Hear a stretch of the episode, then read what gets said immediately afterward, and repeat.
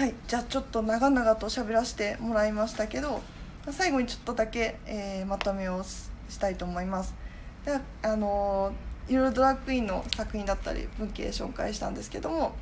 まあ、ドラッグインっていうのはその概してあの持ってるものは何でもいいと。肌の色だったり体型だったりもう性別も何でもよくって。でその性別っていうのは社会の目で決まりものなんだがそれを転倒してなんぼだしさらにはそのあさっきのメインストリームが何なのかよく分かんなくなるような風にそのこうその社会の目を更新をもしてしまうっていうようなそういう意味でのあの社会のあーすみません文化のるつぼであるなと思っているわけです。でその破壊力があるっていうのが今日のお話でした、うん。うん、でなんでそんなことができるのかっていうとうん。だからその他の立場と違って単にその異性を目指すものではなくってそれ以外のなんか新しいものを作っているものだからっていうのとうん。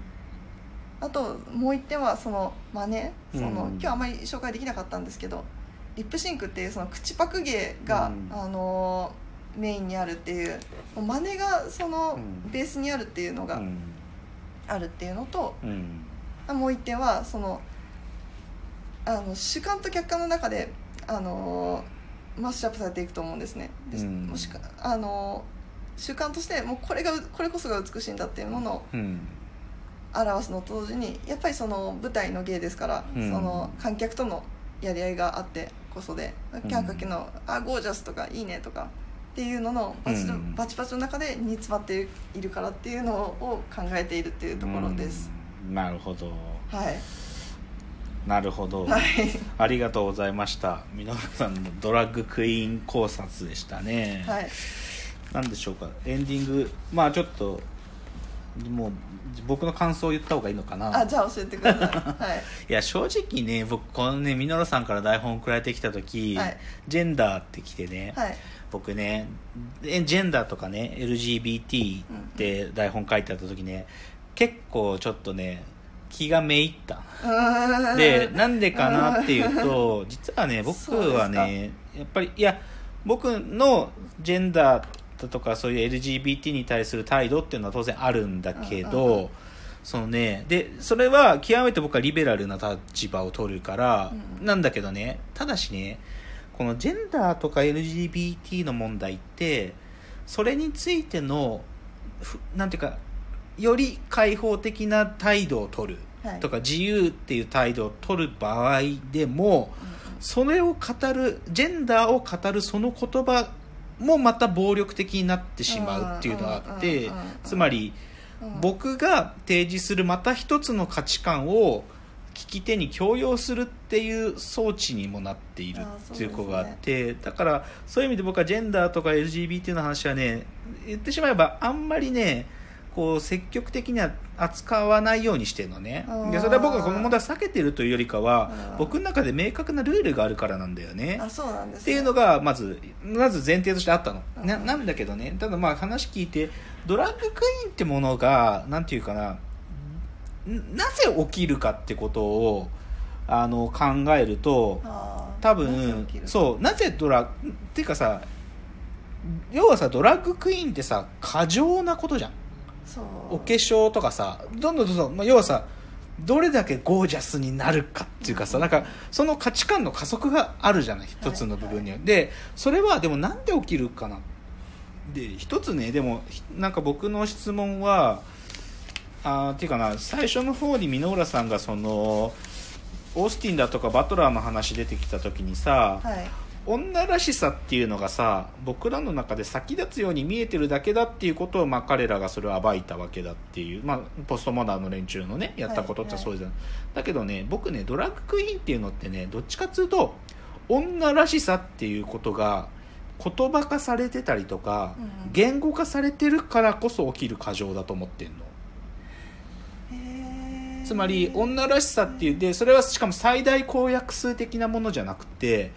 なんか女らしいとかいうことに対する例えば嫌悪感とかもしくは男らしいって呼ぶものに対する拒否感とかそういうものが当人の中で言語化されているから起こるんだと思うわけ、うん。なんかその女らしさっていう前提がもともとなかったんだってことを暴くための行為じゃなくてそれがあそもそもあるからこそ起きることだと僕は思うわけです。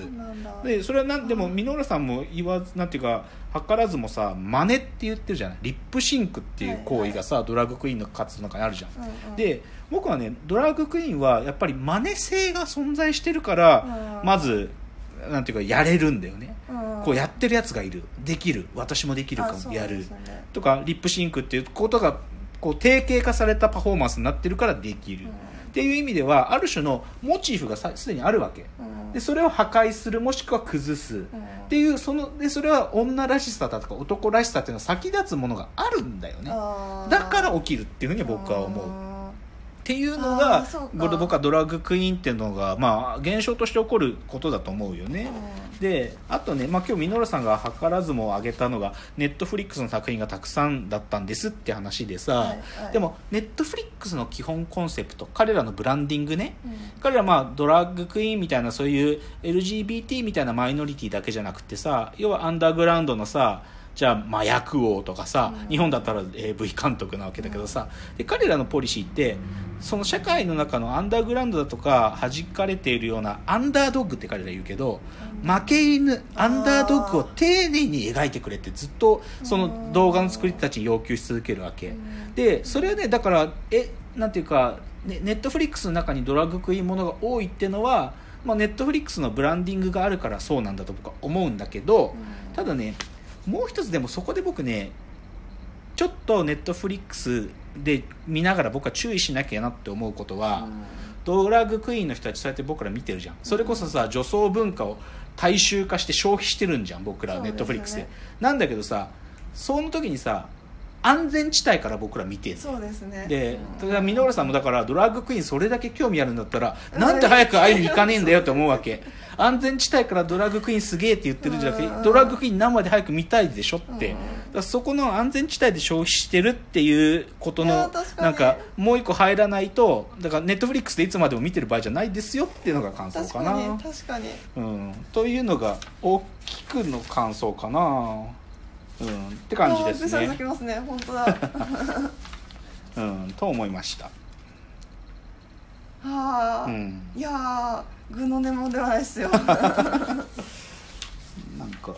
だあそうだな、そうだから。身の裏からの質問っていうのも書いてあるよ。うん、だってそうなんですよ。だあの前その竹野さんが、はい。いあのコンテンツ、えー研究会。研究会、はいはいはいはい。竹野さんがやってらっしゃる、はいはい。コンテンツ研究会のはい結論として一つ暴走族が、はいはい。うちのサービスをあの、はいネットに暴走族を作るんだというあの、うん。ポリシーというかそういうコンセプトでやってるんですけどね。うん。っていうことがと伺って、うん。でなんでそれなんだろうっていうのがもうちょっと聞きたいなっていうのがあったのと、うん。その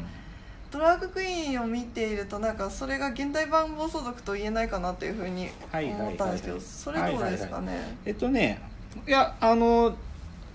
あの近しいものだと思いますよ、しうん。ドラッグクイーンっつうのと暴走族の類似性ってのはあると。思うはい。でまず類似性の話の前にでも違うと思う部分は若干あるとするとね、あのねまだ僕らはさっきのネットフリックスで女装文化を大衆化されたものを消費してるってフェーズまで来たけどはい。でもまだドラッグクイーンを笑えない。笑えないっていうのは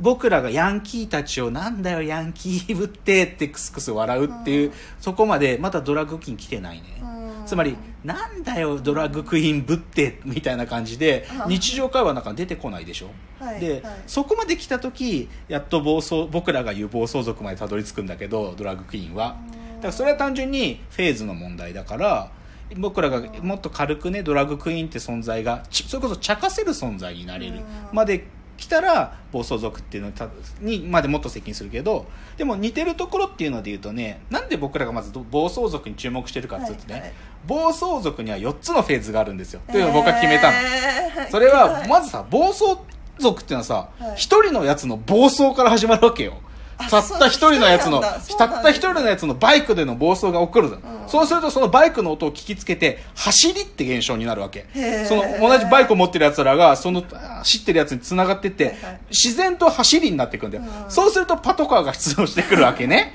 ででそれが習慣化してくるっていうか、日常化するとそいつらは族ってチームを作ってうん。暴走族になるわけ、はいはいはいでじゃあ暴走族はそこから固定化されるかっていうと、その暴走族の中で言っちゃうとチームをまたいでの喧嘩だとか抗争がありながら、さらに言っちゃうと初日の出暴走というものがあるんですよはあ元旦の初日の出を見るために富士の、あのー、ふもとまでみんなで全国中の暴走族が走っていくんですよ。うんで、そうすると、もう言っちゃうとチームがそこで解体っていうか、もっとなんか一番気合入ってるやつ誰かみたいなのが始まって、検問所を突破する、一人でもいいから検問所を突破するやつが出てきて、そこが伝説になるわけ。そうすると、初期の一人の暴走に回帰していくんですよ。